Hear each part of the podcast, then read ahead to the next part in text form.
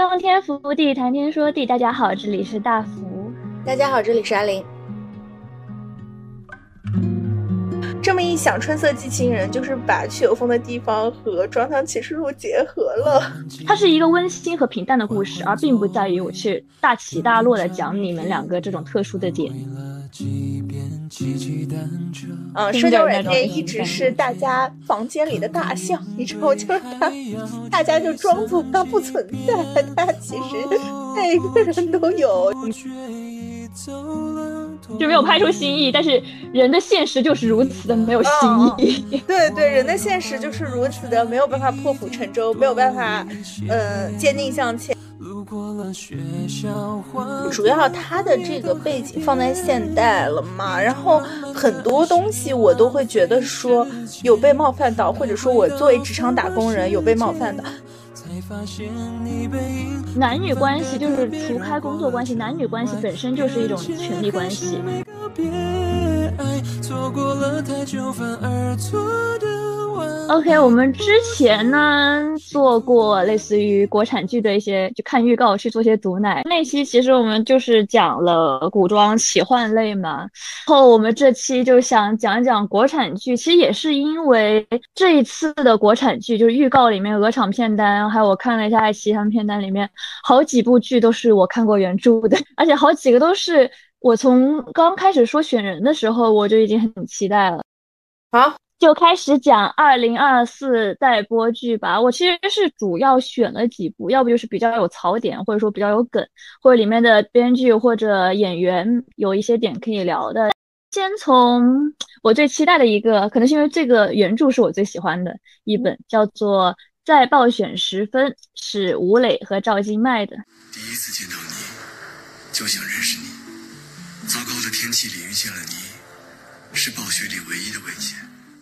那这一部的话是来自墨宝非宝，然后墨宝非宝也是这部剧的编剧嘛，新妈编剧其实也算是比较稳一点。导演的话是黄天仁，黄天仁的话他是导过什么呢？想见你，是不是突然感觉有保障了？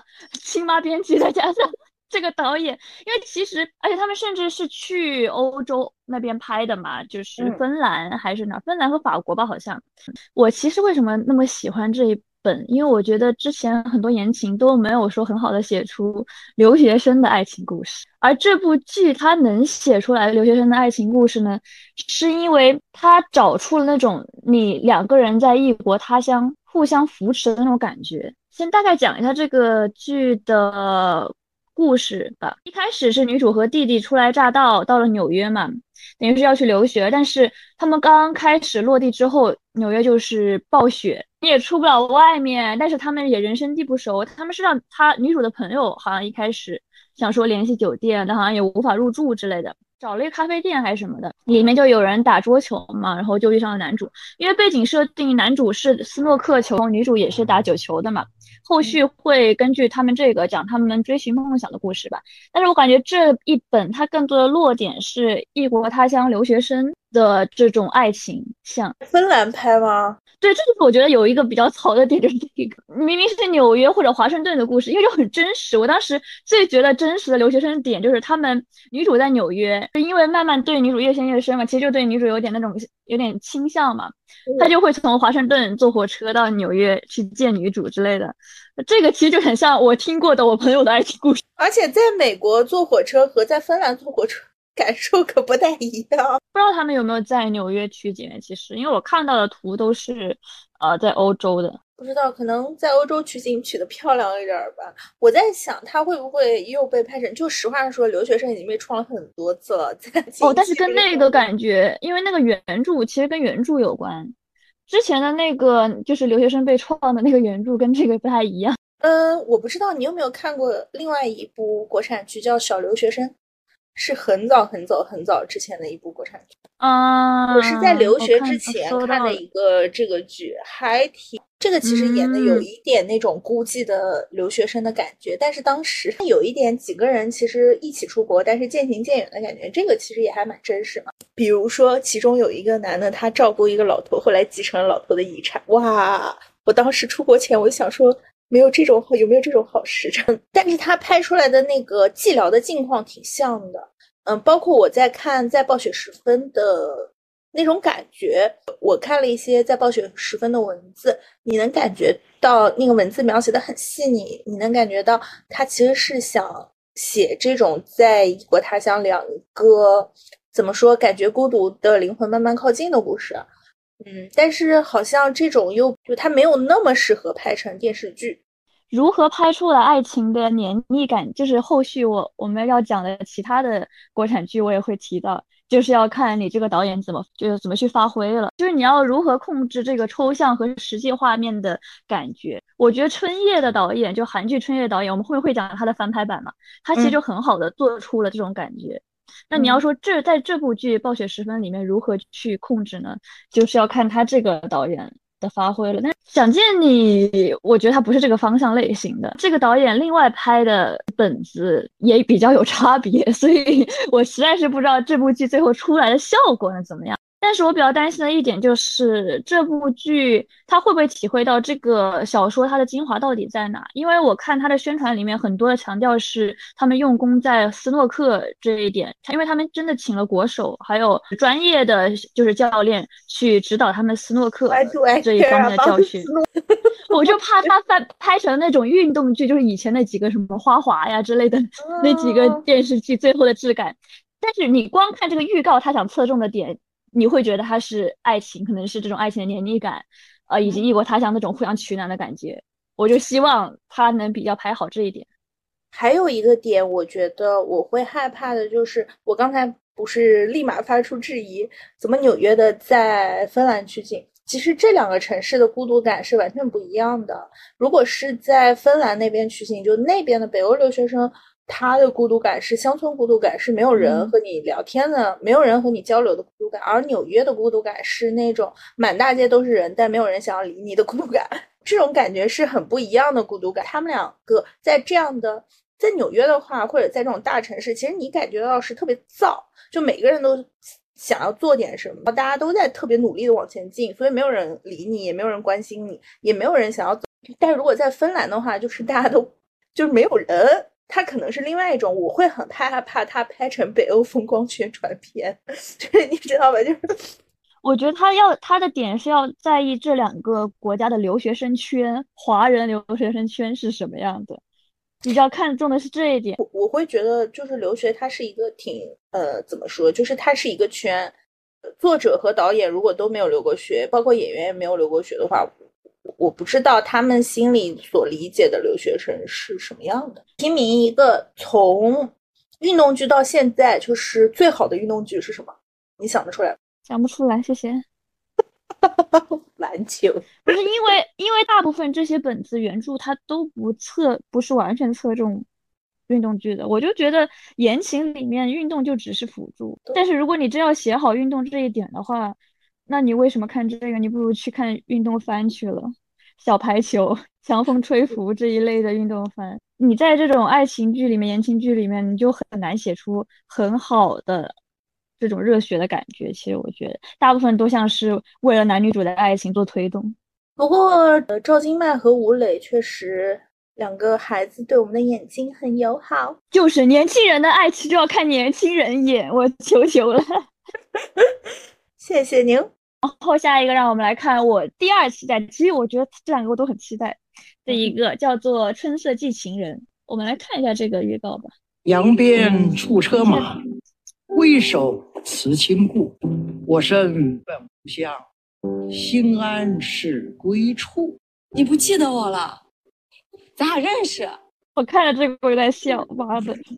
那我们现在究竟算什么？就是露出那种啊，什么时候要播的笑。你就这么喜欢？我发现李现其实不适合他那个密室困鱿鱼，就他出就火的那部里面的感觉，他其实比较适合这种就有点土狗的。周杰留长头发啦！对，周杰的长发刷回来了。周姐那个耳钉好漂亮。哇，周姐的妆造一直都很厉害的，我觉得她就是有一种随和的美。《春色寄情人》她的原著简直是。集齐了一切我爱的要素，我跟你说，展开讲讲。来，我我要开始讲。我们刚才看了他的预告嘛，你能看出来李现和周雨彤真的很适合这种风格，以及他的配乐和他整个体现的感觉，你能感觉就是爱情剧到点上了，他拍到点上了。呃，李现、周雨彤领衔主演，吴俊霆主演，万鹏友情出演，鼓掌。全是我们爱的人，编剧是我的《巴比伦恋人》的编剧啊，鼓掌，是不是？是不是突然觉得还不错？哎，这配置真的还不错。对，而且其实我觉得比较好的一点就是，这个原著的话，它其实讲的是男主是遗体整容师，女主是金牌销售。其实遗体整容师在前段时间一直觉，我觉得有点作为很多剧营销的点在了，而它的预告没有很强的去强调这一点，其实我是觉得它做的好的一面。他告诉了你他想讲的故事是什么类型，他想讲的是，就无论这两个人的职业并不是很重要，而是讲的是这两个人慢慢靠近的故事。在预告，就第一版预告里面，我觉得是比较好的地方，没有以此为噱头嘛。言情文你不要装的很高大上啊，你就去讲什么遗体整容师之类之类的，你只要拍好感情，你就是一部好言情。这部原著是舍穆斯的情人，舍穆斯他其实。原本他最会写的类型就是温馨和平淡中感情的这种粘度嘛，而你我也你也能看出来这个预告，他很好的拍出了这种温馨和平淡感，它不是那种大起大落，它整个预告不是那种很强节奏的预告。他是他故事原著的话是女主有残疾，她是小腿残疾，这一点也没有很强的在预告中体现，我觉得也是还挺神奇的一点。他完全不想去做噱头，不知道为什么这个故事的营销是想怎么去做，还是说他们把女主残疾这一点给去掉了，就不知道他最后的处理是怎么样的了。男女主以前是同学，久久别重逢，并不是一开始暗恋。我其实对于破镜重圆这一类，我更喜欢久别重逢，就你原来是对这个人有印象的。但是你可能一开始对他并不是说有好感或者爱慕，然后你们再次相见之后，久别重逢之后，又突然喜欢上了对方。就你看，呃，预告开头也是女主说啊，你不记得我了，就是那一段。咱俩认识初见的时候，咱俩认识这句话好周姐呀。是的，哎，其实周姐说话就一直有周姐自己的感觉，我不知道这算是好还是不好。对对对，过于有辨识度。对，他其实就是初恋的时候这种，然后女主就喜欢逗男主嘛，你也能看出女主是有种那种去逗他的那种感觉，然后女主见色起意去逗男主，结果男主越陷越深。哇，好好标准的套路，我好喜欢，就我最喜欢这一类套路。但是女主其实是有自卑心在的嘛。原著里面的话，女主是有她一直喜欢自己的上司，暗恋他。她上司其实好像是知道的，但是有点吊着她，但是不会回应她。女主对自身的残疾也是因为这个吧。比较自卑，因为每次男主靠近的时候，他会往后退。然后男主也会觉得说啊，你是不是对所有人都很亲？然后女主会觉得，那你是不是对所有人都很冷淡呢？是不是像是哎，突然想到《装腔启示录》之前我们讨论我最喜欢的那一段戏，就是你对所有人都冷淡，为什么你不能就是往前一步，呃，更多的肯定我？因为我是有自卑心在嘛。当然，我不会把我自卑心这一点去说出来。但是呢，就是我对所有人都轻浮，这一点其实是我的一个自我包装，好像我能爱所有人，但其实我不敢去爱所有人，这种感觉，嗯，好喜欢。对我这部剧其实让我很有一种《装箱启示录》的感觉。这部剧的发生环境在哪里？这部剧是女主好像是辞了工作还是之类的，反正是回到自己以前的家乡。他就在回到以前家乡的这个路上，这个火车上遇见了男主嘛，所以男主就李现又是演土狗，就去有风的地方这种乡村土狗，就这种感觉。我发现李现他完全不适合，就刚才我在就是前面看预告的时候也说了，他完全不适合他密室困鱿鱼，就在我心中不适合密室困鱿精英感觉这种类型完全不适合，他就适合这种土狗，哇，太适合了，因为他有土狗的这种野性和张力。荷尔蒙，刚才预告片中也有说到一点荷尔蒙的元素在，而且有个片段就是周姐的这个带着美美甲的这个指甲后摸到她的嘴唇，摸到李现的嘴唇那个片段，然后我就是尖叫，好会拍呀，导演。嗯，这个导演其实没有什么比较出圈的作品，对，是只有一个《上海女子图鉴》，还算是我们知道，但这又是很早以前，而且这个拍的。还行吧，还行。然后他在话题上有点争议，但是我感觉他拍的画面都还行，只能说，因为导演的你要跟编剧相辅相成吧。这个编剧的话看起来是还行的嘛，就不知道他们最后出来的结果是什么样子的。你这么一说，说的我有点期待《春色寄情人》了。就像《装腔启示录》这种电视剧，其实如果我看预告的话，我就会还好，没有会很期待。但是我看了以后，我觉得还是很很温馨、很治愈的。嗯，我会想说，《春色寄情人》会不会是一个更回归版的？这么一想，《春色寄情人》就是把去有风的地方和《装腔启示录》结合了。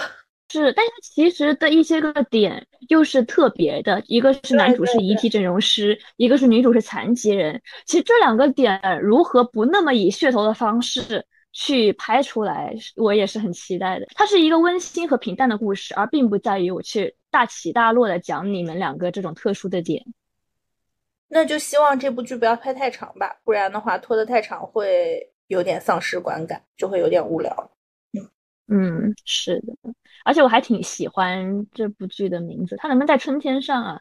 明年春天立马给我搬上《春色寄情人》。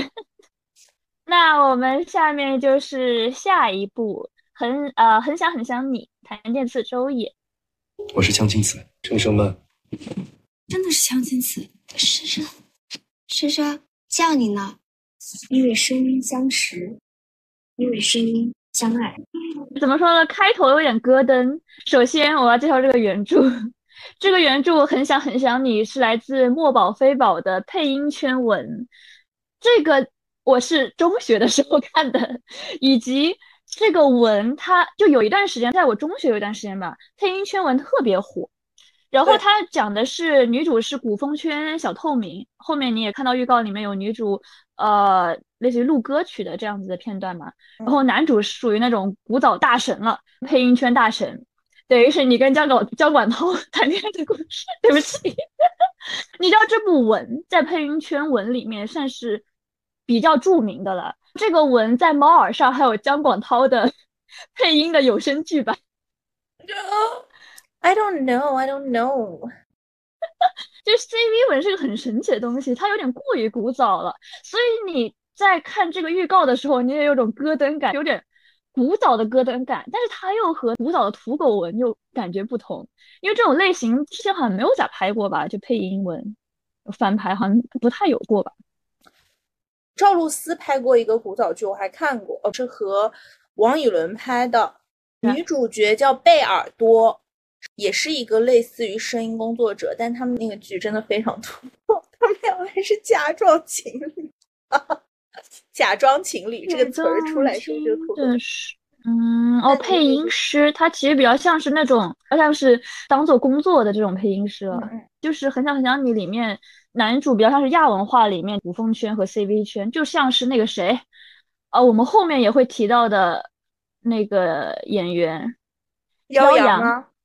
对，妖阳以前的那种感觉，你知道吗？以前听妖阳古风却，没想到你把男主带一下妖阳，类似于这种感觉。其实妖阳演的话，会挺有挺有喜剧效果的，挺有那个点。不让他演，我怀疑本子应该也有递过他吧？我觉得这一层乐子，这群制作方应该不会没想到吧？我觉得那个时候的感觉还是不一样的。那个时候你对。古风圈，或者说是你刚进这个圈，然后那个大神，你会有一层滤镜在的，你会有一种神秘的感觉在，因为那时候人扒不出来，就是扒不出来，你就是不知道他是干什么的，他可能现实中是一个金融白领，他可能现实中是个厨子，就因为以前的剧嘛，男主都得有一个霸道总裁之类的身份，有点对对对对对，但是他反正为什么这个剧？刚才有拍到实物，是因为它里面剧情，男主是就一边录声音一边讲解这个食物是怎么做的，然后女主就陷入了，你知道吗？然后它每一章章节的标题都是食物，类似于里面就有写过，就有一张标题叫做腌笃鲜，有椒盐蘑菇、鱼香千层茄，所以它其实这个文，如果你想拍的好的一个很好的点，就是把食物拍的美，是一个入手方式。刚才看的话，确实感觉还不错。对，刚才看的话，其实觉得还不错。如果他能把这个如何通过声音去传播食物的色香味这一点给拍好的话，我觉得也会是不错的一点。虽然其实刚才看他们之间的爱情和化学反应有点尬尬的，我的评价的话是这样子。但是你把这些为什么他们能相爱的这种旁旁的因素给拍好，其实也会是不错的一点。你有没有觉得这一部的预告有点像迪丽热巴和某位退圈男演员拍的电视剧预告？一一千零一夜，好像没看过那个预告。哎，我看过吗？但我好像知道这个，我搜过这个剧，因为它当时其实还算火，我从头到尾是追完了的。嗯，是因为男女主他们戴了一个睡眠手环，所以他们可以一起做梦。同时，在现实世界又慢慢交织的这样一个故事，我觉得某种程度上，那时候大家很喜欢看，就是你本身在现实中有一个身份，然后你在网络上或者某种程度在某一个世界里，你们又有一个更为平等的身份，或者有一个能够相互接触到的身份。这样的话，你用另外一个身份做交往，同时在现实生活中在一起，也有点网游文的意思了。让我想到一个我很喜欢的短片，那个作者也是就是文笔很好出名的，他就是写的是男主帮他朋友去测试这个 AI 的 dating 软件，他以为他聊的是 AI，然后女主也是等于是第一次用这个软件想去测试想去用一下感觉，他也以为用的是 AI，但是因为程序错误，因为这个软件是测试期嘛。结果他们其实聊的不是机器人，他们聊的是对方。他们每个人都觉得，哎，他怎么还会这么说话？就类似于这种感觉。他们掉马的时候也特别好笑，但是这个文真的很有意思。如果像你这么说，如果他拍出来，也会是一个很特别的剧。我感觉我们以前有段时间也挺对 CV 圈和古风圈有那种仰慕之情的，可能的确是隔着一层面纱，就是你会觉得他很。牛，而且其实这部里面就有一些讲的挺好的，类似于配音圈的这些社团到底是怎么样的，他们怎么交流的这个点，以及古早的这种以前是用什么什么语音来着，YY 之类，反正他们其实都有很好的去讲出来这些东西怎么运作的。如果他能把我们的回忆给勾起，把以前这些个配音社团这些东西给讲好的话，其实也会很不错。不要太聚焦于男女主有点咯噔的爱情会比较好。其实有一说一，前。之前我还有点想参与呢，但是实话讲，我之前有想有想参加一个啊，但实话讲，他们都是那种小朋友在搞东西，反正说话也很很不客气，那个氛围就有点像大学那个学生会的氛围，你知道吧？就是不是一个爱好聚集的，而是一个耀武扬威，社长耀武扬威的地方，还挺难受的。其实好像的确是这么说的，因为我听说的一些个外部的动漫社团、cos 社团也是这种类型的，现在有点这种风气。而且 CV 的确的是一个那种很亚文化类型的了。除了最近，我觉得最近有点因为一些个游戏的 CV 开始火了，哎，可能是因为我玩原神比较多，会有一些这一方面的 CV 出来还比较多。游戏 CV。比较偏向说开始往大众视野里面走的，就是皮套子开始变多了嘛，CV 就开始变得具象化了。像原神里面的一些个 CV，他其实是有自己在做 CV 直播的，就是有他自己的皮套子，他一边会去做原神哪个角色的 CV。但这其实对我来说有点割裂，就是对于他这个声音，我的印象就动画印象已经是原神里面的哪个角色了，但他又有另外一个动画的形态。就让我会觉得有点奇怪，在这样的，我觉得它本身就是原神里的 CV，对，它本身是因为做原神 CV 火的，但它其实是一个皮套子直播主播，这么说好像有点不太对。他们这个叫什么来着？Vtuber 这种类型的，很难讲说这个亚文化要怎么发展吧。包括你之前说的，对我们曾经都在某个时段觉得这样的小组织是很酷的、很有趣的，并且还挺非盈利的吧。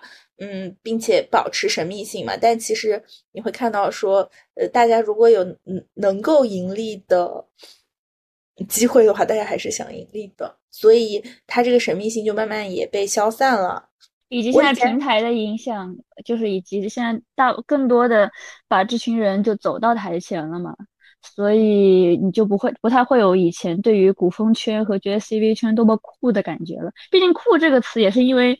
你隔着一层面纱，所以才哭？对对对对，就是他们的 CV，他们的配音肯定也是比不上专业的配音老师整体水平，那毕竟人家是学这个的嘛。然后对你来说，你是爱好，或者说你只是一个小社团，但可能你酷就是酷在你没有暴露你自己是什么样的。那你暴露，你走到台前，大家会发现你其实本身作为一个人，他肯定还是有很多不完美之处的，他不再是一个可以留有想象空间的东西了，就会有一点被滤镜被打碎吧。我以前还真的挺喜欢莫名其妙的。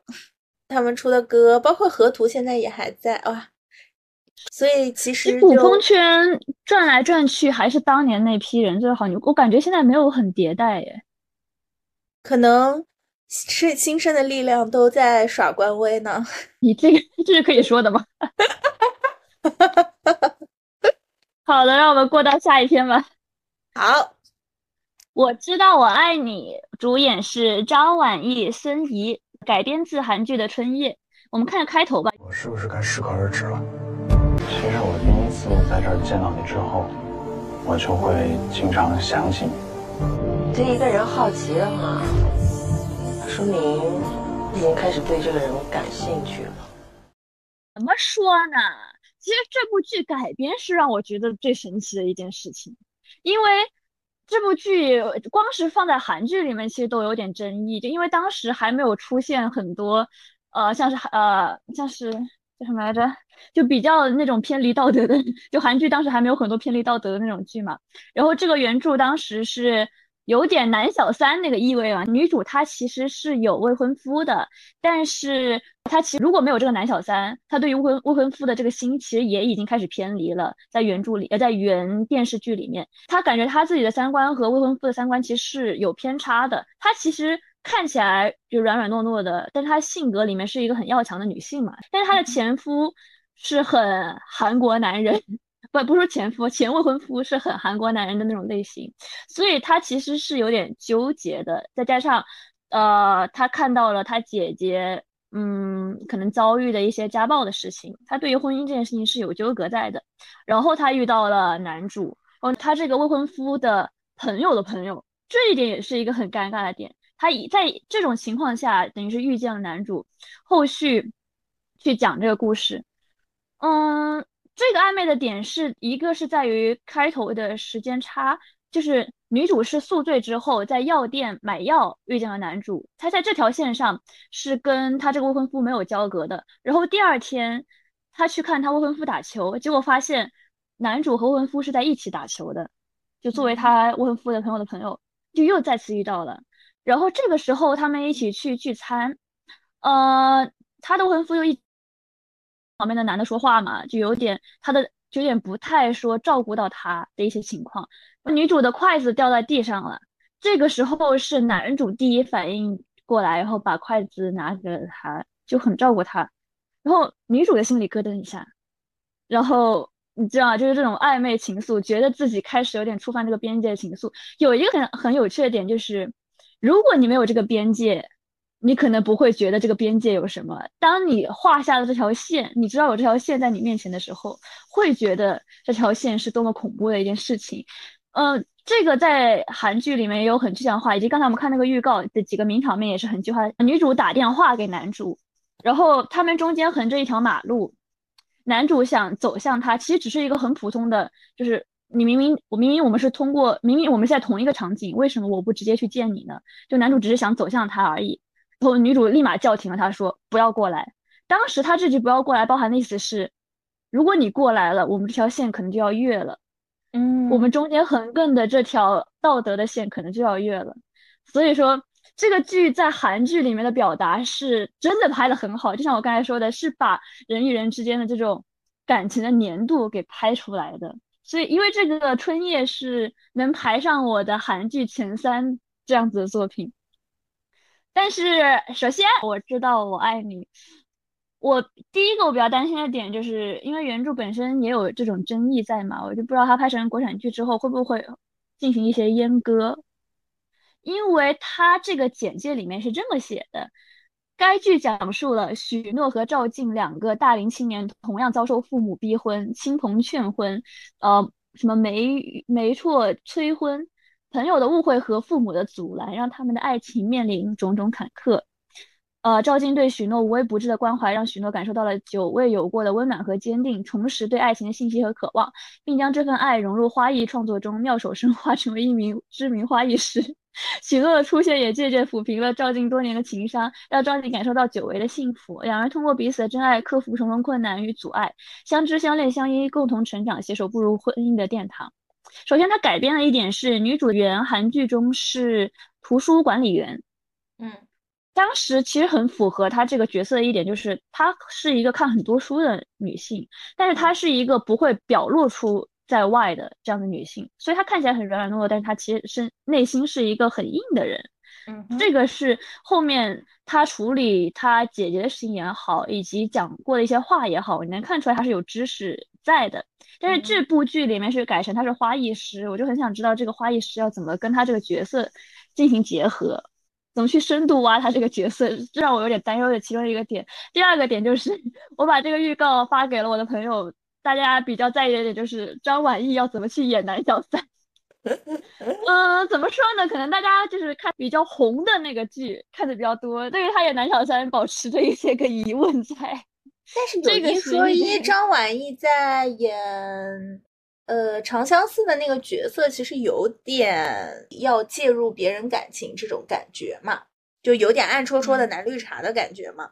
嗯，虽然后来营销的点是他像个傻子在旁边嗑瓜子了，但是 但是也不是没有挑战过哦。其实很吸粉啦，现在男绿茶都那么火，你拍个男小三就有一说一，大家做做梦嘛。嗯。对啊，因为大家就很喜欢看这种男主主动或者男主就是爱的很苦痛的这种点啊，像刚才说《春色寄情人》，其实也是啊，因为男主更越陷越深，女主是往后退的人，所以这种东西才有味道。总之就是这部剧大幅上一期也是反复 Q，这一期持怀疑态度，请打我。没有办法释怀。对 对。很重要的一点，张晚意不知道能不能拍出男小三的感觉了。如果他能拍出，我觉得他能成为大家的不知道是第几月播，就是那个月份的男友，就看他的造化了。然后我们就来看一个也比较背德的《袋鼠男女》。你看过这个预告了吧？看过了，是田曦薇、周雨彤、辛云来、张哲华、董洁出演的一个原著是豆瓣阅读的，这里没有善男信女。对，然后你知道这个原著作者的另外一部是什么吗？嗯哼，《装腔启示录》。我刚才就想应该是的，因为其实你看，我看了点那个原著的文字，感觉它很有上海人写出来的调调，但是它其实原著作者是福建人。但是我去搜了一下，呃，他这个的确就很有那种，他这个竟然是《装腔启示录》的作者写的，《装腔启示录》其实给人就有点那种文艺范儿。北京，北京。对啊，但是他其实那种感觉，我说他那个气质感觉，嗯嗯，是很有上海人调调。他本身文字也很有那种感觉。女主有我们都爱的周雨彤和田曦薇了，可以排上我最爱的女人前三了，而且很符合人设。首先，周雨彤是真的很符合人设。田曦薇的话，她的这个角色是这样子的，她是一个长得很精致，而且自知长得很精致，自己知道自己的美，然后很 ENFP 类型的一个女生。OK，我感觉啊，我感觉很 ENFP 的这种人设在。你看这个，刚才预告里面也有了，她就是一个那种玩的很开心、比较自信的这样子一个角色在。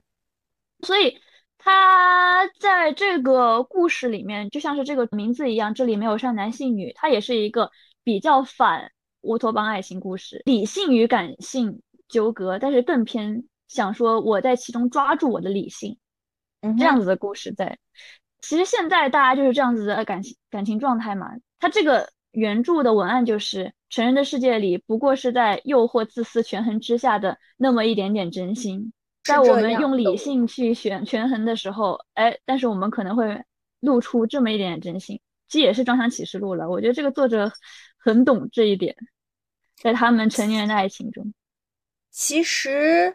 我觉得这一部剧的片花还有一点挺好感的，就是他是拿一个相当于是社交软件的界面截图，嗯，就说哎，这是不是你会划过去的人？嗯，社交软件一直是大家房间里的大象，你知道，就是他，大家就装作他不存在，他其实每个人都有。我们之前也做过一期嘛。类似于聊一聊在社交软件上遇见的那些人，包括小红书会有不少社交软件经历分享者，我不知道福有没有刷到过，特别是在这边，我好像没有，因为这个英国这边也比较文化多元嘛。很多人小红书博主就是他刷一个，马上汇报进度。今天看到一个什么样的人，然后怎么样怎么样怎么样，有一点，呃，dating app 生态观察了这种感觉。就是我觉得这部剧它预告的时候就很大方的开始说，哎，dating app 就是一个默认大家都在用的一个东西，我觉得还挺好的，因为对他其实就点出了这个原著和这个剧想要的基调。就我们成人的世界里面，但是透明的给你展现成人世界里面的爱情的权衡和纠葛这种感觉。对对对，因为最近很有意思，就是大家对于爱情的这种权衡纠葛，其实我们前面说的比较好的几部也是，就是会去讲这种理性与感性的纠葛嘛。而最近的那个《再见爱人三》。其实很多大家侧重的点也是在，就很很多人会说，就孙怡和 Papi 讲看《再见爱人》时候，作为观察室嘉宾，他们两个状态就是 F 人和 T 人 看这个故事的感觉，因为 Papi 就是一脸那种，为什么要这样，他为什么要纠葛这个，就那种紧皱眉头，我很就比较理性的这一方面的人，但是孙怡就是眼泪汪汪汪，美女落 落泪落泪，就是他们好纠葛，我也好难受。那样子的感觉，对对对对，因为你其实这就是我觉得虽然是 F 和 T，也是每个人心里都有的 F 值和 T 值吧，在我们心里，我们就会以此去作为权衡，对，这就是很有趣的点。所以半熟男女的话，会有点担心啊，我会怕他拍的过于真实，大家就会有点累。就说实在，大家也没有那么想看自己的日常生活，那么就是说。我的日常生活，看看周围的人就好了，没有必要就去看这个。我去看那个小红书 bot 就好了，没有必要去看这个。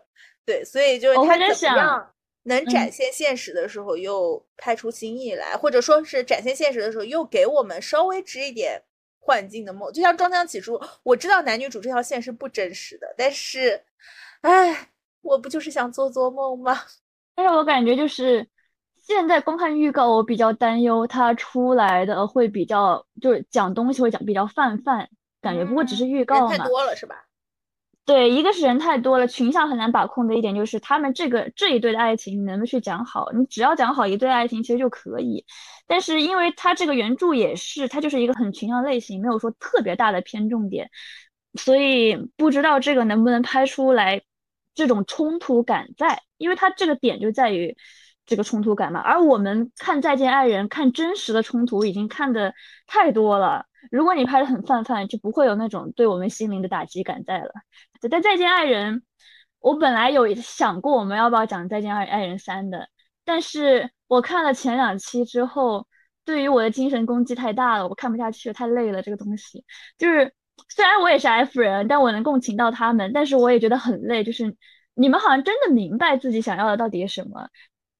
但你们还在纠葛，我也可以理解你们为什么在纠葛，但是你们还在纠葛，但是你们反复的，好像陷入莫比乌斯循环一样，在那里去纠葛这件事情，你就会觉得看多了很累，这种感觉。对，就是你知道人就是会这样，但是还是 被累到，就没有拍出新意。但是人的现实就是如此的没有新意。对对，人的现实就是如此的没有办法破釜沉舟，没有办法。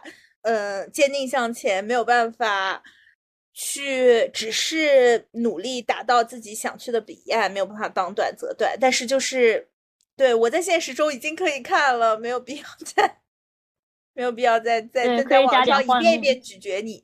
对，那就让我们进入下一步，《白色橄榄树》陈哲远、梁杰。他原著其实是雷点，就是九月系的原著《白色橄榄树》。首先，我在这里道歉，对不起，我看过这个原著。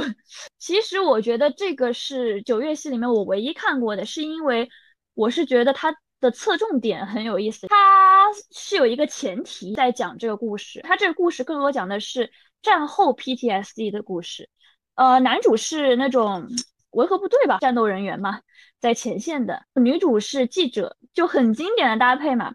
但是它重点并不在于说我们在当时那段。战时我们如何的英雄救美，如何的吊桥效应，而更多的侧重点在于战后我们是在现实世界或者说平和的国内的这样子的氛围，我们再次相遇，但是我们并不是原来的我们了，都带着各自的创伤。男主是因为战后的 PTSD，女主的话，这个点它是取自真实的事情，它有点模仿，哎，毕竟是荣荣梗小天后啊，它是模仿当时普利策奖那个拍非洲小孩蹲下来，就旁边有秃鹫的那个照片。就普利策奖的获得者，他因为那个获得者不是后来自杀了，就是因为他受到很多非议，说为什么他拍那个照片，他不去救那个非洲小孩。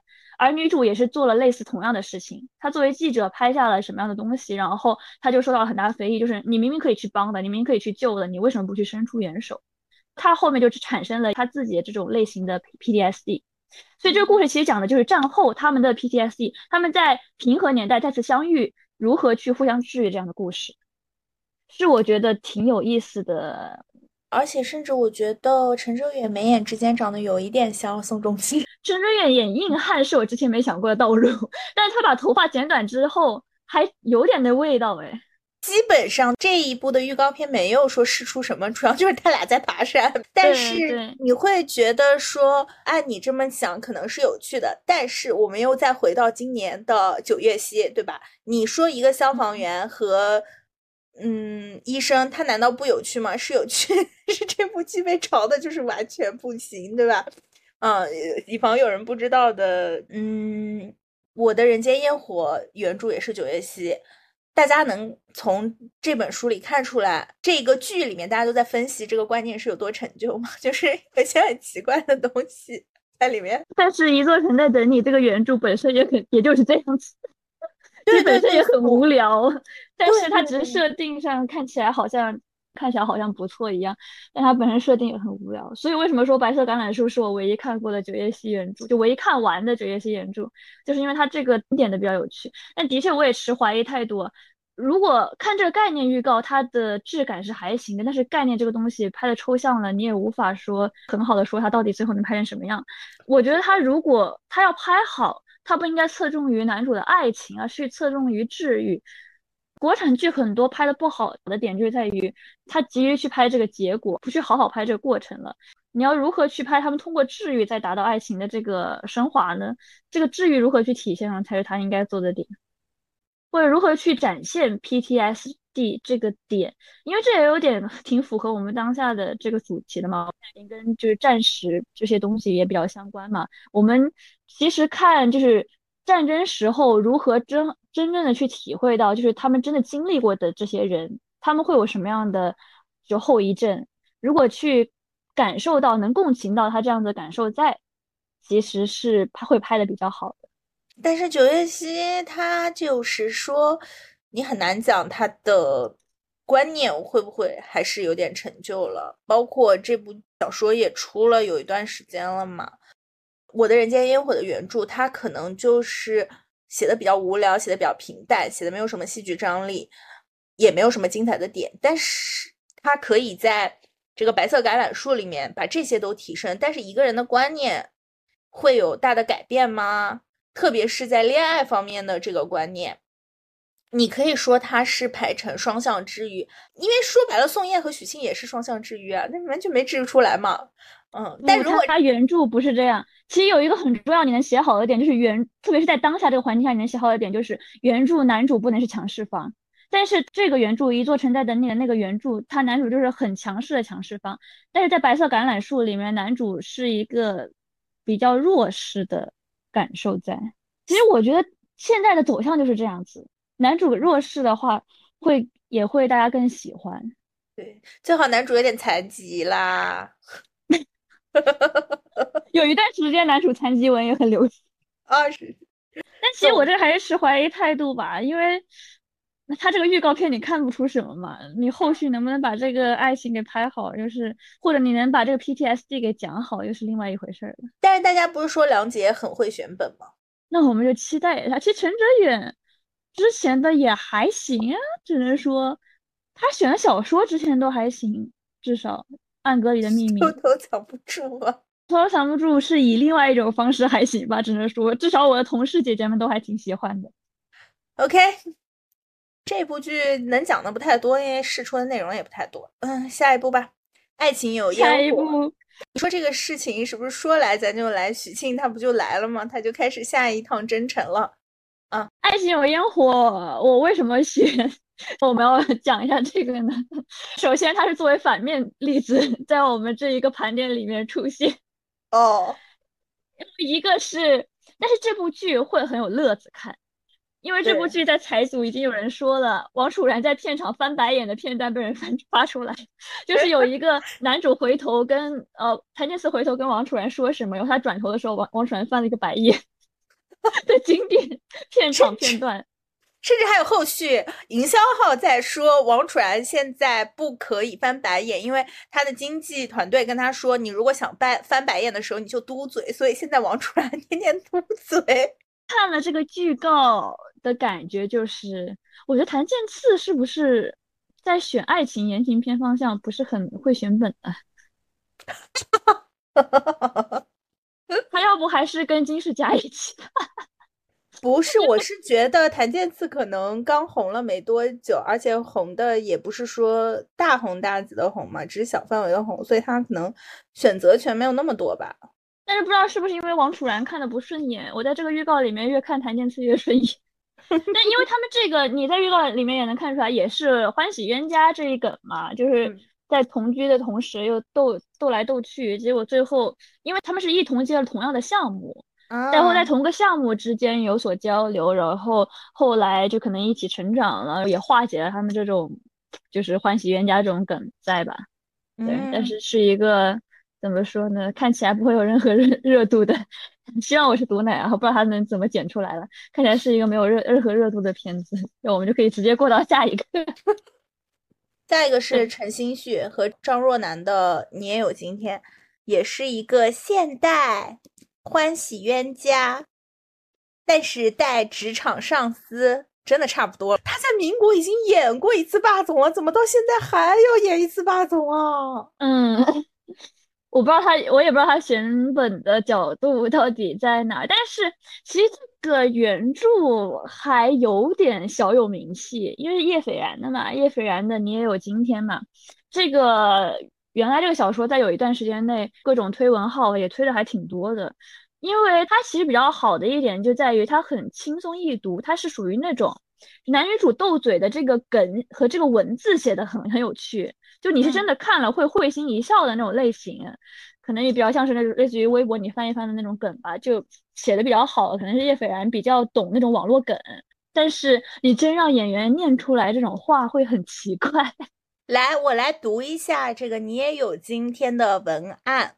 陈瑶第一次见到钱恒，完全无法把眼前的男人和业界毒瘤的外号应对起来。对方英俊高大，气质斐然，一双眼睛尤其迷人。陈瑶不信邪，长这么好看，怎么可能是毒瘤呢？直到他遭到了现实的毒打。当他平日偷偷打量、观察钱恒的一举一动，试图从他那里偷师，他的老板面无表情，语气欠扁。别看了，已经看我好几天了。你有空欣赏我，不妨多看看案卷。嗯，你想多了吧？当他要求加薪，他的老板不置可否。而当晚的聚会里，钱恒第一次参加，并亲手为陈瑶点了一首《梦醒时分》。小剧场。陈瑶在年会上喝多了，跑上主持台，提起话筒：“钱怎么了？合伙人了不起呀！有一朝一日，我飞黄腾达了，让他什么都听我的，以后都是我说了算。我陈瑶会让他知道什么叫你也有今天。那一天，没有人能忘记台下钱恒那可怕的表情。但他们不知道的是，第二天，陈瑶被钱恒堵在墙角，钱恒面无表情。”在家里不是已经什么都听你的了吗？私下你说了算，但工作上不行，还是得听我的。我经典，主要他的这个背景放在现代了嘛，然后很多东西我都会觉得说有被冒犯到，或者说我作为职场打工人有被冒犯到。就是如果他放在一个就比较架空的土狗，这也是为什么我觉得现代剧我会很难下咽的原因。男主，特别甚至是男主这种霸道总裁这种类型的故事，是我们不太能接受的。或者说，就是可能有一些像像以爱为营，其实也是啊。女主通过美貌，哦，男主就是自己喜欢上她，但她其实在这一点，因为最近不是很多剪辑是去剪讲女二的故事嘛，嗯嗯，在女二角度上，其实我们就带入了自身。在社畜工作里面，我们就是她的这个角度嘛，所以我们不能接受。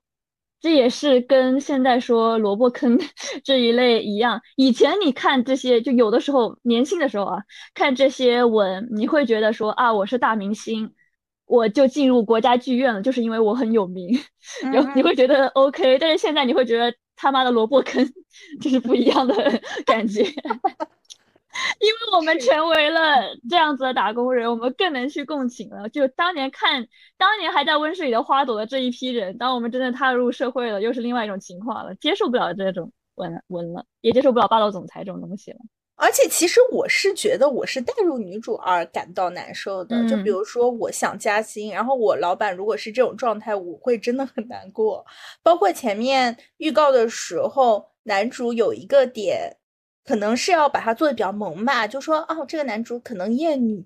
我心想，现在“厌女”这个词在中国的社会里的语境，它是一个什么样的词？你不知道吗？你放在这里，你把它作为一个萌点放在男主身上吗？就是这个社会都厌女的时候，你说啊，他可能就是有点厌女吧？我就想着说，天哪，你为什么不要这样？对。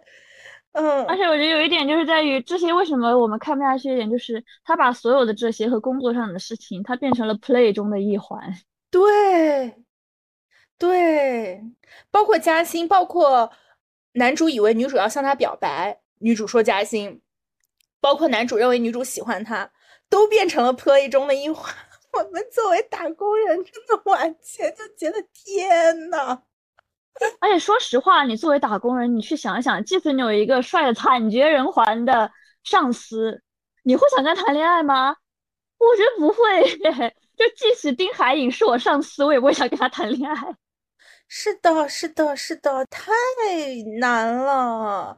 你很难说，在一个权力关系里面都已经到这样的程度，然后你会想说会有另外一种状态。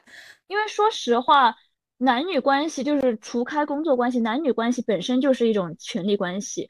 而我作为 F 人，我可能会更纠结于他的亲密关系。我想去抛开这个权利关系这一层。但是如果你把它加上工作关系上，你把它加之至另外一层的权利关系上，对我来说，我就觉得没有爱情可言了。刚才我读的这一小段里也有。他在年会上喝多了，跑上主持台说：“合伙人了不起啊，嗯，什么有朝一日我飞黄腾达了，让他什么都听我的。”我不知道，就是作为，就如果是我的话，我可能死了吧！天哪，你是盘子，你敢这么跟你的老板讲话啊？说了不起啊，等我飞黄腾达了，我要怎么着怎么着你呀？而且还是在公司年会上。哎，你这么一想，你觉得？就是现在零零后会不会觉得？因为我发现，就是现在网络上的很多不是就是去交社畜说，啊，你挣几分钱你就干几份工作，这样子的这种说啊，零零后整顿职场这一点嘛，其实我觉得这是一个很大的误区，在现在职场上，因为你那你说你说这种类型的，就是零零后整顿职场这种类型的人，看到这一点会不会觉得他说的很对很可爱，说什么哎你合伙人就。没有很了不起之类的，但我觉得好像是说，就是你挣几分钱你就干几份工作，什么你应该做的某些事情，它就是另外的价钱了。这种东西，它是一个很不科学的说法，就是它不考虑实际上人在社会该有的沉没成本在了。是呀，而且 说实在的。大家都在说哦，你应该上班，应该怎么摸鱼？但问题是你时间已经花在这儿了，就算你摸鱼，你也什么都干不了。你不如，你不如就把活干了，因为至少你把有一件事干好了，不然你的时间就是浪费在这儿的呀。你已经在上班了呀，所以这我也是觉得就没有必要。如果说，如果说你，呃，算了，这个也有点难难讲。但是我我，但是我们回到回到这个文本，其实。就是人，就是 还是要可能某种程度上做一些妥协，去达到你真正想要去做的事儿的。你不太可能什么都不妥协，完全就是一个特别真性情、特别执着、特别热情的去勇往直前的，直接去做到你想要去做的事情。嗯，有的时候面上给一点尊重也是很正常的。嗯。所以说，就这个真的很难讲，就说没有必要。嗯，我如果说是带入女主的同事，我后来再发现这件事情，啊，女主在年会上这样跟她的上司，可能是我的老板说话，发现哎，其实没有什么事情。过了一段时间，我发现哦，她跟我的老板谈恋爱了。我就很很尴尬，我可能当时看完之后，我还要下去安慰女主，结果后来发现他们晚夜晚一起翻云覆雨，这种说实话，这种土狗剧情已经过于的不适合当代的情况了。是是是，就是在我们觉得努力已经能达到的收效很微薄的情况下，就大家都很努力的在活着嘛，然后你会觉得哇，你好轻松啊，你好快乐啊。对你和我们不一样啊！你跟高大帅气的老板谈了个恋爱，回家可以让他跪呃跪搓衣板啊，对，就很难很难讲了。嗯，而且还有一点就在于，我们现在很在乎说我们作为女性自己的这个重要的点在哪，而你这个就好像弱化了我们在工作上我们做出的努力了。我会，我也会说担心，如果说。我自己去跟老板谈恋爱的话，那我的成果、工作成果是不是就被抹杀了呢？所有人都会觉得说我其实是因为跟老板谈恋爱才会这样，特别是我又在年会上干这种事情，对吧？就是我们已经很害怕被别人认为不专业了，然后我还以这种形象式，我还和老板谈恋爱，他的同事会怎么看他呢？就唉，啊。满满满满满槽点，不知道从何说起。对，陈星旭演这个民国剧的时候做霸道总裁，你已经觉得说有点奇怪了，但他毕竟是民国剧，他是个军阀嘛，对吧？嗯，现在然后在现代公司里演霸道总裁，包括他的整个布景和配色还是糖果色的那种公司，就觉得说人家芭比已经开始拍这个了，然后你们现在在拍这个，当然。提到芭比都已经 属于是，嗯，乳芭比了。这样，下一个是 P 大的作品，林一和刘浩存的脱轨。但是首先有个问题，P 大的改编运一直不是很好，你没有发现？要整一些玄学嘛。来，让我们来讲讲 P 大的改编的这几部。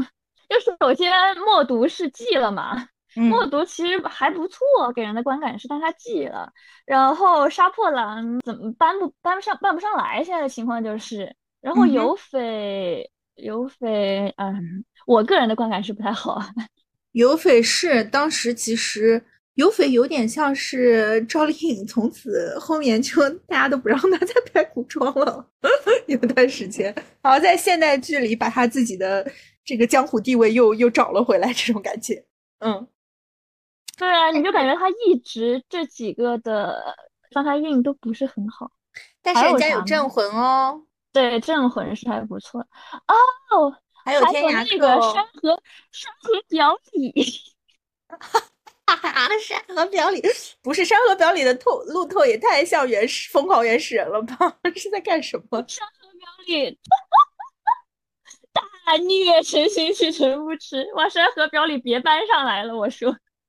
再不这种乐子剧还不搬搬搬搬，我觉得可以。太好笑了，这不跟王楚然翻白眼一个味道。Anyway，也不是完全不行啦，你这么讲，嗯。知道他改编运主要有一个问题，就是刘浩存很难评。首先。因为这个原著女主的人设很善良，她甚至给了就是那种好久没联系的同学启动资金帮她开咖啡馆。但是你看看刘浩存对她身边人是什么样子，对她同学是什么样子？林一出场的时候特别韩剧男主，对甚至我觉得林一第一次出场的时候，我觉得他像那种管家，就什么东西，那种黑执事。我们来讲一下这个剧的故事情节吧，它就是。一个暗藏玄机的穿越嘛，她是富家千金，这个女主等于是身份倒转，穿越到了自己同名同姓的一个打工妹身上，然后她和这个神秘的青梅竹马，就是男主祁连相遇，并且共同寻找真相的一个悬疑爱情故事。嗯，对，呃，大概就是她有点穿越到另外一个空间的自己身上，然后但她原来是一个很有钱的人。富家千金嘛，但是他穿越到另外一个打工妹身上，就身上只有五百块钱，就相当于他整个换了一个境地。但他可能也许穿不回去了。嗯，男主他就一直撑个伞，到处走来走去，西装笔挺的，就是好韩剧呀。的确是，我觉得画面来看，这部剧预告片画面是挺不错的。但是我其实就是很怕，因为首先我觉得 P 大和零一我也都还挺喜欢的嘛，大家对他们也挺正向评价的。但是因为刘浩存，我觉得应该会很多人不去看这部剧，因为现在有一点就是演员他自身的风评对这个作品的影响会很大。对，对，嗯，包括然后这个作品也会很容易的和演员的现实的演员联系在一起，因为我觉得这个其实就是比如说磕 CP 这件事情它所产生的效应，就相当于说。演员因为希望你能够把角色的光环加注在我自己身上，所以演员就有意识的不与角色做一个切割。这样的话，他就比较容易能够吸粉嘛，就大家比较能够带入。那同样的，这个生态环境越来越下去，就会变得粉丝就希望你不要切割，并且说，确实你如果需要的话，你如果想要这么做，我们就。不切割，我们就直接磕你现实的 CP，你就直接可以用现实来炒炒 CP 来炒热这部剧。那这个例子是有很多的，也不用太说。那现在变成就变成说，哦，那如果你现实里面这个人不行，那我也这个剧也磕不动。我们刚才不也 说了山河表里吗？对，是的，嗯，所以而且以前会觉得一个好演员，我其实我觉得现在也是这样吧，就是。会觉得一个好演员应该是做到角色跟自己是一个切割在，但他就是作为自己的时候，不是很多的出现在大众眼前的。是的，就这些现代剧里面，脱轨是唯一一个可能人能会飞的 剧。哦，你比较喜欢奇幻设定，主要说对我比较喜欢奇幻设定，我会觉得这会很有趣，会有一些戏剧张力。除此之外的话，它确实画面拍的很好。包括林一想要走韩范这个路线，肯定可以说是昭然若揭。如果他能，那的确是这样，因为林一还参加过首尔时装周嘛。当时我朋友还为了去拍他的照片，把牙快摔掉了。什么呀？对他长得还挺，主要他长得还挺韩范，他是就想走这个路，而且他好像在韩国那边的发展还挺多的，经常会去首尔。而且大家不是说 ins 上关注最多的男演员就是林一吗？嗯，ins 上关注最多的女演员就是我们的沈月老师。我们还是要讲开开画少女漫吗？嗯，我其实觉得，虽然他预告或者说宣传给的点是真人比对漫画，给的是这种身高差的奇怪的东西，预告片看到后面的时候，你会觉得好像是一个漫画社的故事吗？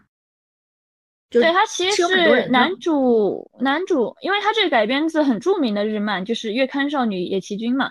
男主的话，他是一个少女漫画家，就是作者吧。女主等于是一直还挺喜欢他的漫画的，去见了他，结果男主就邀请她去他家，但其实是因为男主没有少女漫的灵感了，需要他帮帮他一起去创造这样子的少女漫灵感，就很日漫的一个设定，因为甚至这样子的剧情。在《剧恋》第七季里面有出现过一模一样的本子，OK，因为可能因为本身就是月刊少女野崎京的这种设定吧，但是日剧当时是因为画面拍的特别好，而且那两个人特别有那种清纯感在，而我看这个开画少女漫，它其实想注重的是这个搞怪在，就是我感觉国内翻拍一些个漫画，它更多的是想把漫画的那种二次元搞怪。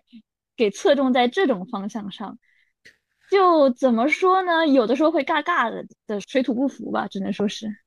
还有一个点，我觉得是沈沈月和王敬轩他们俩一起上综艺的感觉是非常非男女向的，就非常非异性恋向的吧？我会觉得，嗯，我我觉得他们俩因为我跟你八卦说多了呀。但其实你知道，很多人磕他们俩 CP，就是不看其他幕后这些事情的，很多人挺磕他们俩 CP 的。哦。但是他们他们俩的氛围感与这个原著不太像，所以你就会觉得不太适配。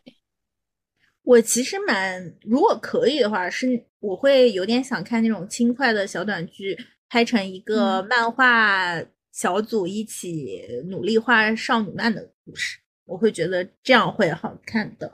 嗯，就男女主的镜头不用给那么多吧，然后而是给到一个大家团伙作案，没有，对，呃，大家神经病俱乐部这种神经病编辑部的这种感觉啊，我会觉得会很有趣，但是看吧，嗯，说实在，我觉得说不定你会觉得还不错呢。我觉得你可以试试看，就是这一部，因为首先。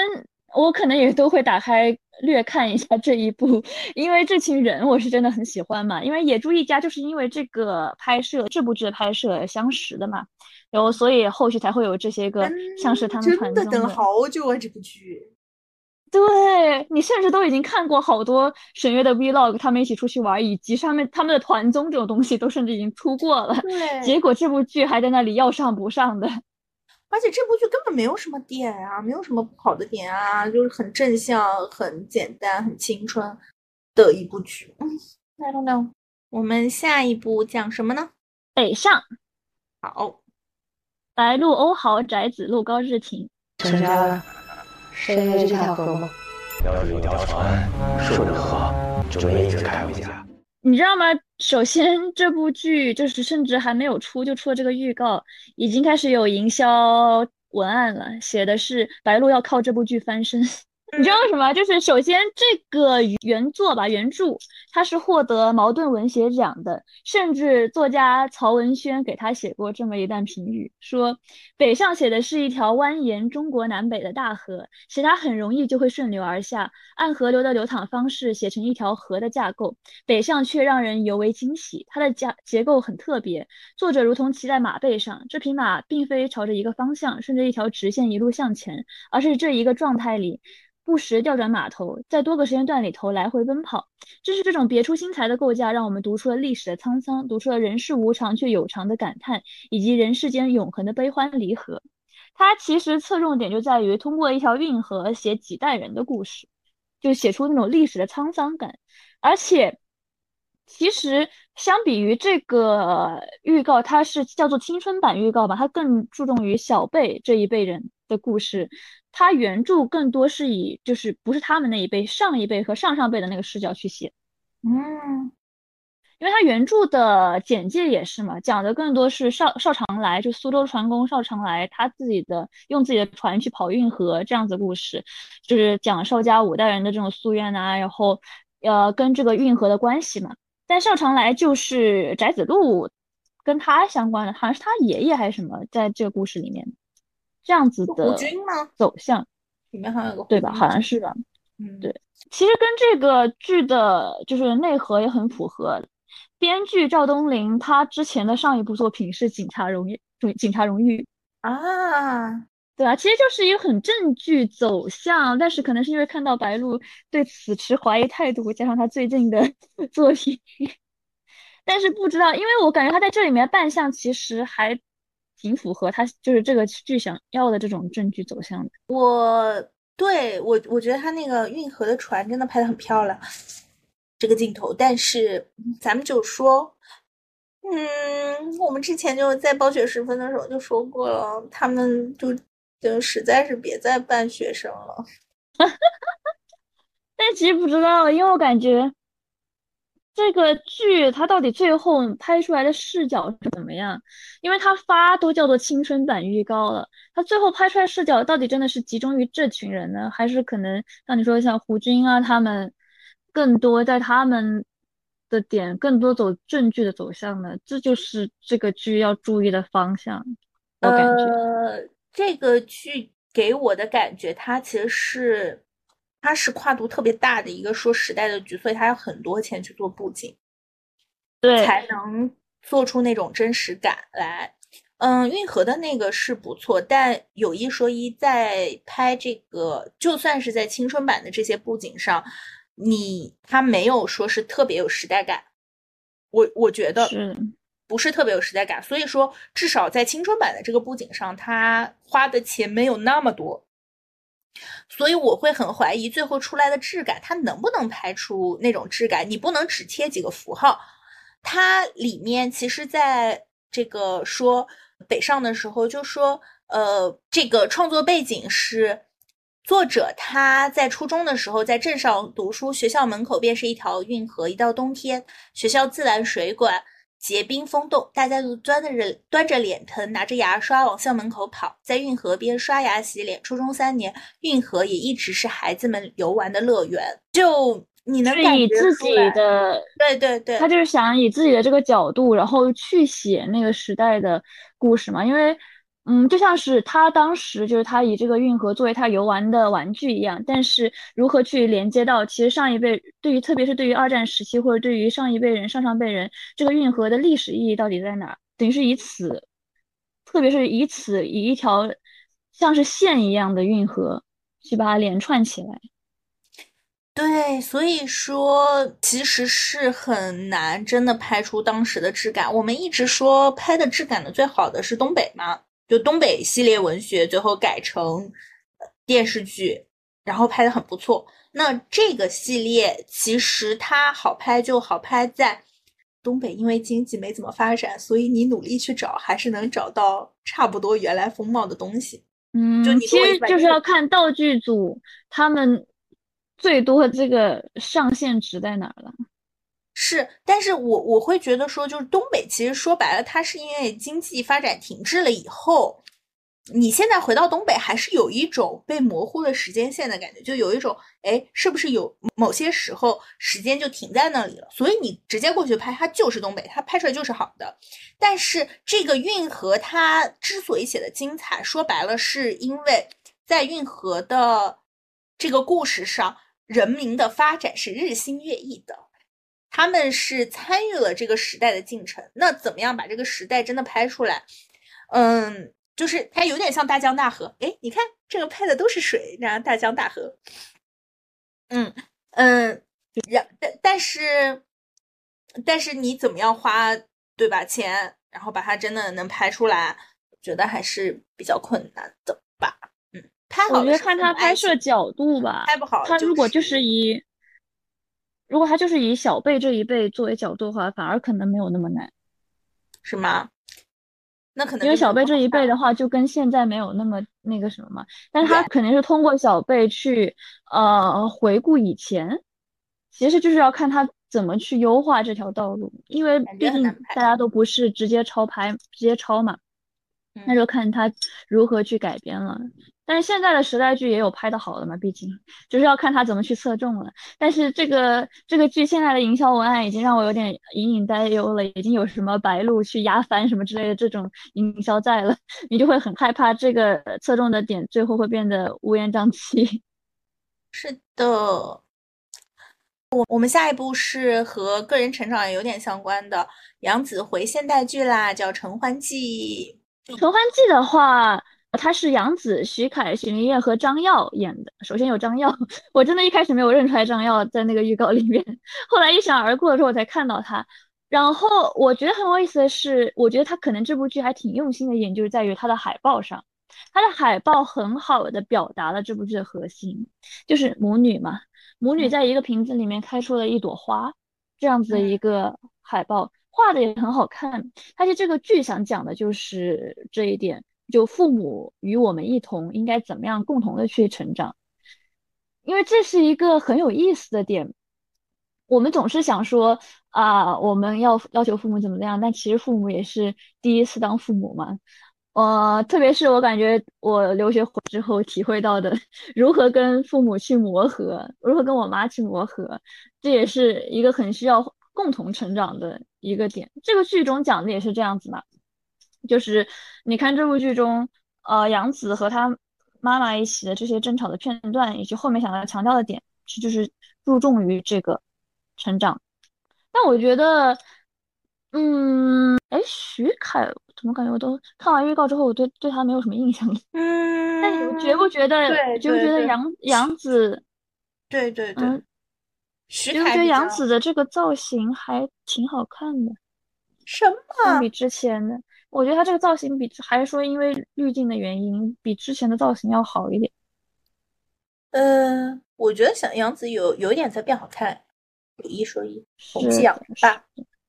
但是我呃，但是这部剧其实我会有一点担心，因为这部剧很明显要打女性主义的牌，但是众所周知，打女性主义牌到最后，哎，它都不女性主义，是一书的小说改编的。对，一书的话就是《流金岁月》。对呀，所以《流金岁月》改编的其实还不错，哎，《流金岁月》是不错，但但我的前半生，那我前半生觉得这个爱情有点咯噔在。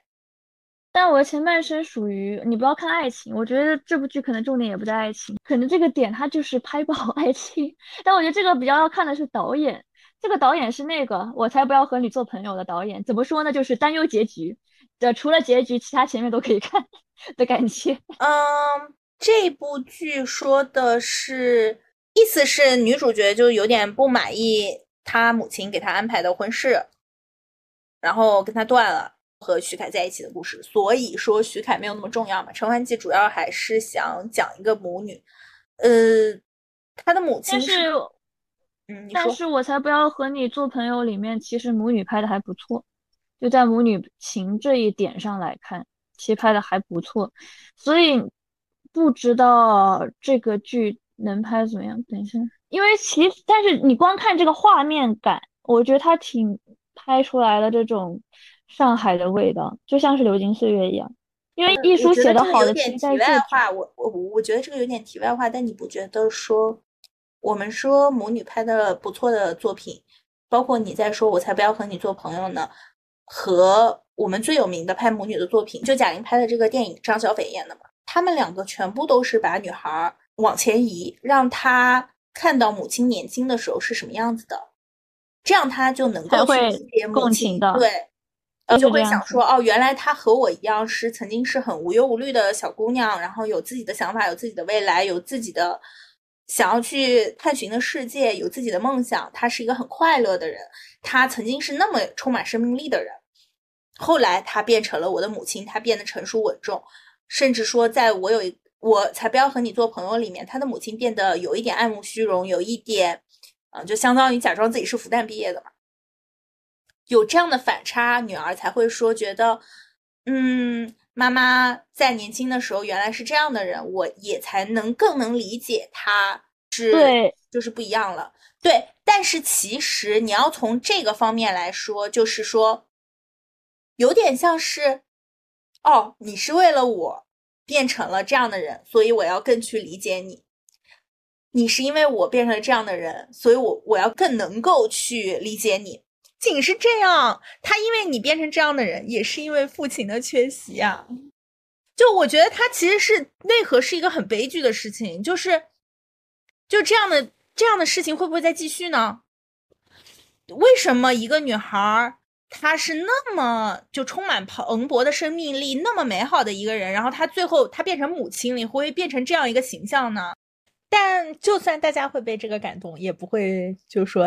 也也，中国的婚生生育率也没有很上升，韩国的生育率仍然是世界垫底。就是大家一方面会去看一九八八，但是一方面就是我如果折射到自己身上，但又是另外一回事。Anyway，就是《陈欢记》是希望不知道，就是可能虽然没有营销号在说吧，但是杨紫肯定是希望这部剧能打个翻身仗。杨紫肯定不能再继续再拍再多的古偶了吧。嗯，《水幽之城》是白羽帆、于和伟、夏梦演的，讲的是银行的故事。然后导演是滕华涛，这个导演很有意思啊，上限和下限都很高。他的上限是蜗居，你知道下限是什么吗？下限是上海，上海堡垒。哦，哦，是不是一个上限和下限都让你想不到的人？它其实讲的是一群，就是呃毕业季嘛，一群人进入银行的故事。为什么我看了这个会很感兴趣呢？因为我有一个群，那个群里面其他所有人都是银行的，有有有，呃呃，这里不能点出来是哪个银行，还是不要点了比较。然后就是你我所想过的银行的事情，跟我看到他们所经历的银行事情其实是完全不一样的。他们真的每周都要团建，然后给行长唱红歌，你知道吗？就是。以及在银行里面会有一些，就是可能的确像是这个剧里面点到的一些潜规则在啊，一些你可能一开始觉得啊，为什么金融行业赚那么多钱？但是后来你看听说完他们的故事之后，发现啊，的确是该他们赚啊这个钱，他们是真的累，他们真的没有周末，特别是甚至是这个周末，我有一个朋友在开会，我有一个朋友在那个什么，就是去做前台轮岗嘛，然后还有一个朋友在给别人讲什么课啊什么之类的，反正属于那种大家都有班要加。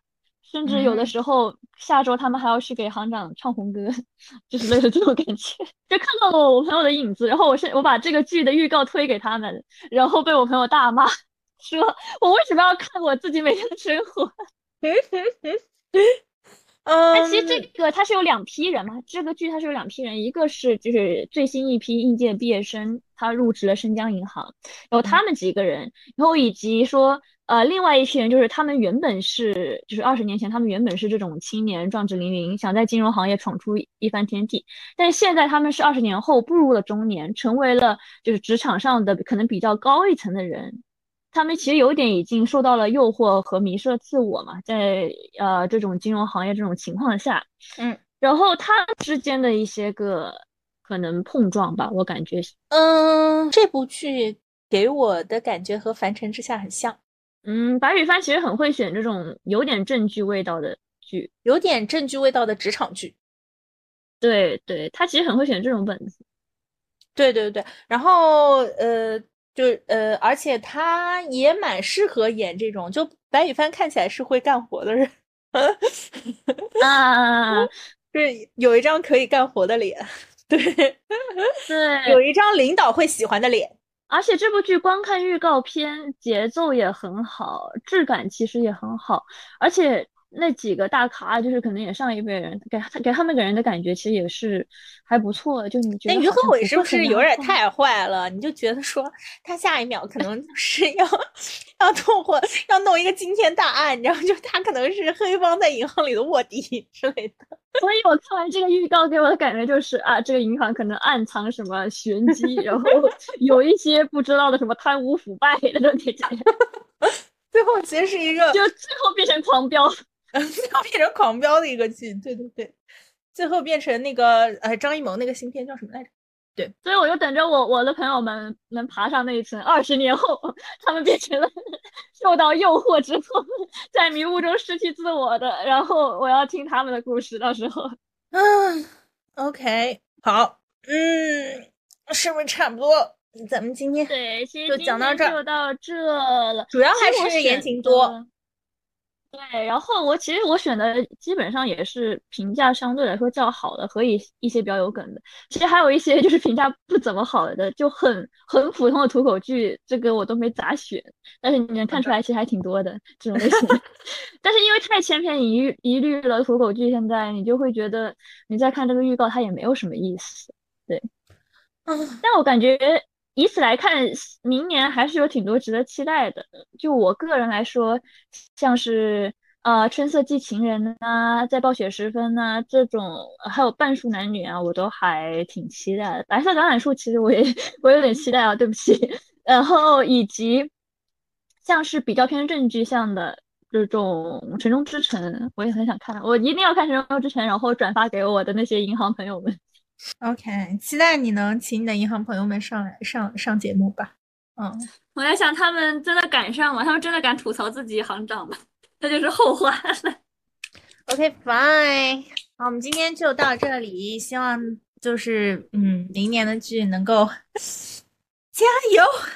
好的，那到这就结束了，拜拜，拜拜。如果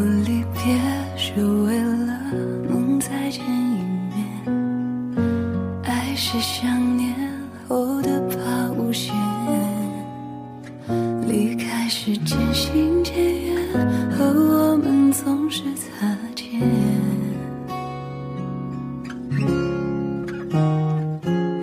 这次再见，如果是